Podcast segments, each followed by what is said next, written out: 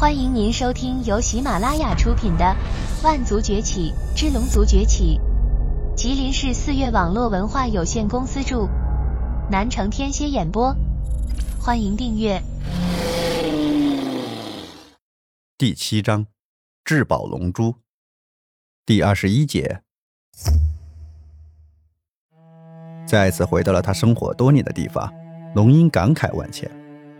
他来到了与父亲一起居住过的山洞，看着留下来的东西，龙鹰两行热泪不知在何时顺着脸颊流了下来。然后他来到了龙溪的墓碑前跪下，父亲，茵茵来看你了。他准备了许多话要对父亲说，可现在却一个字也说不出来。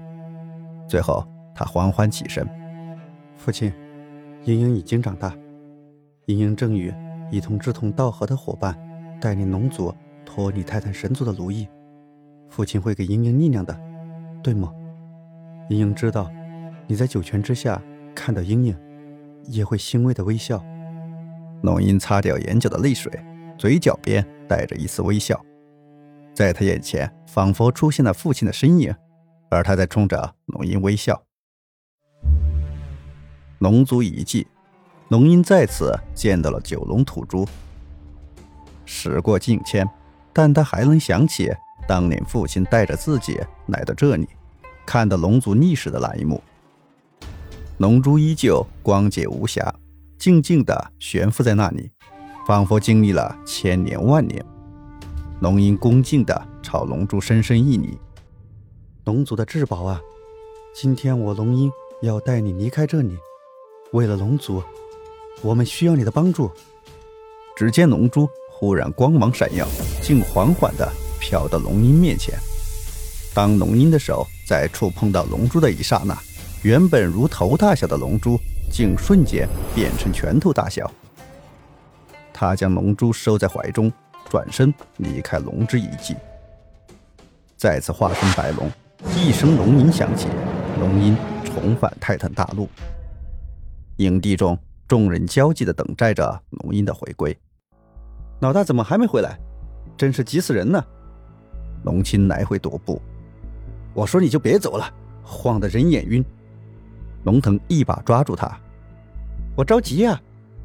龙青皱眉道：“刚刚你也听到了，泰坦神族正集结力量朝咱们这儿来呢，所以我们更不能惊慌。”哎，我说你，刚才打探情报的人不是说了吗？这次泰坦神族可是集结了更多的兵力，只怕……哎，龙腾没有说话，因为龙青说的都是事实。被拯救出来的龙族虽然都重新长出了龙角，并恢复了一定的血脉之力，但毕竟过去了万年，恐怕除了龙元长老外，没有任何一个龙族知道当年的龙族有多么强盛。现在这些族人不过是一些充满了热血和仇恨的人，至于如何战斗，他们根本不懂。而泰坦神族却不同，他们的勇士常年征战在各个战场之间，战斗经验极其丰富。之前之所以能够取得如此傲人的战果，无非是打了泰坦神族一个措手不及罢了。要是真刀真枪的跟泰坦神族大军打一架，龙族只有输的份儿。你们这是怎么了？一个个愁眉苦脸的。老大，你终于回来了！回来了。龙葵来到龙鹰身旁，龙鹰笑了笑，将怀中的龙珠取出。这就是龙珠，龙族至宝。龙青弯下腰来，仔细端详龙鹰手中的龙珠。龙盔摸出玉佩，可惜了，我的玉佩残缺，不能开启龙珠。龙鹰将龙珠放下，然后从自己脖子上取下一个吊坠。这是我父亲在我小的时候留给我的，我想他应该是你要找的另一半。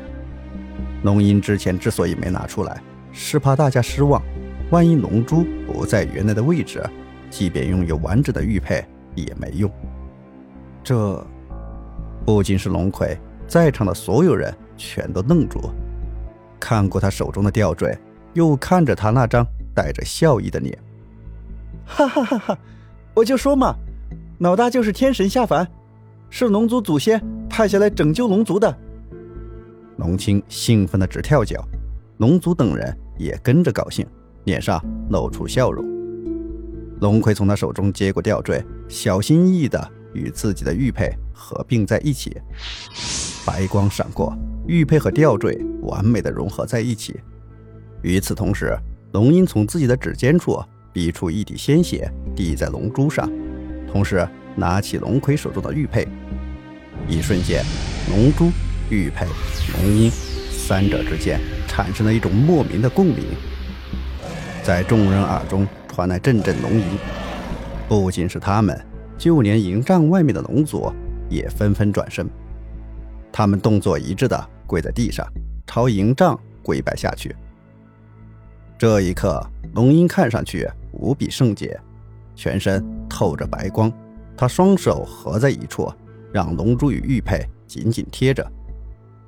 龙珠与玉佩再次光芒大盛，最后渐渐融合在一起。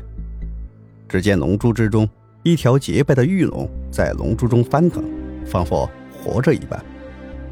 光芒渐渐散开，透过营帐将整片珠蝶覆盖。营帐外，所有龙族全都感受到了这光芒之中的力量。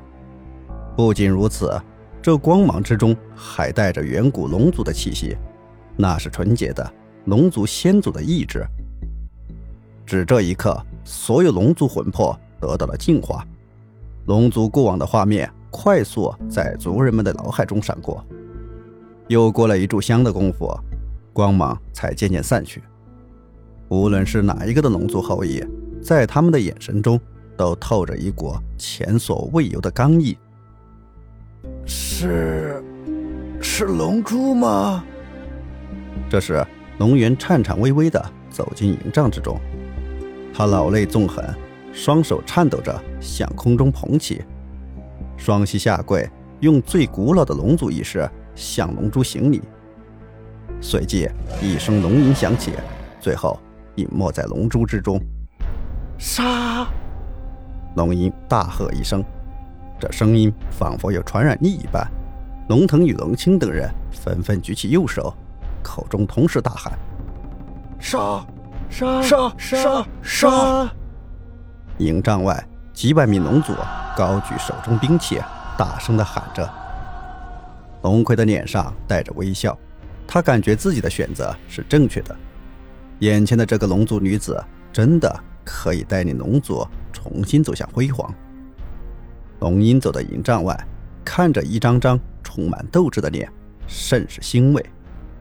族人们，龙族反击的时刻到了，解救所有被奴役的族人，反抗泰坦神族，重现龙族光辉。战斗战斗战斗战斗！所有龙族齐声呐喊。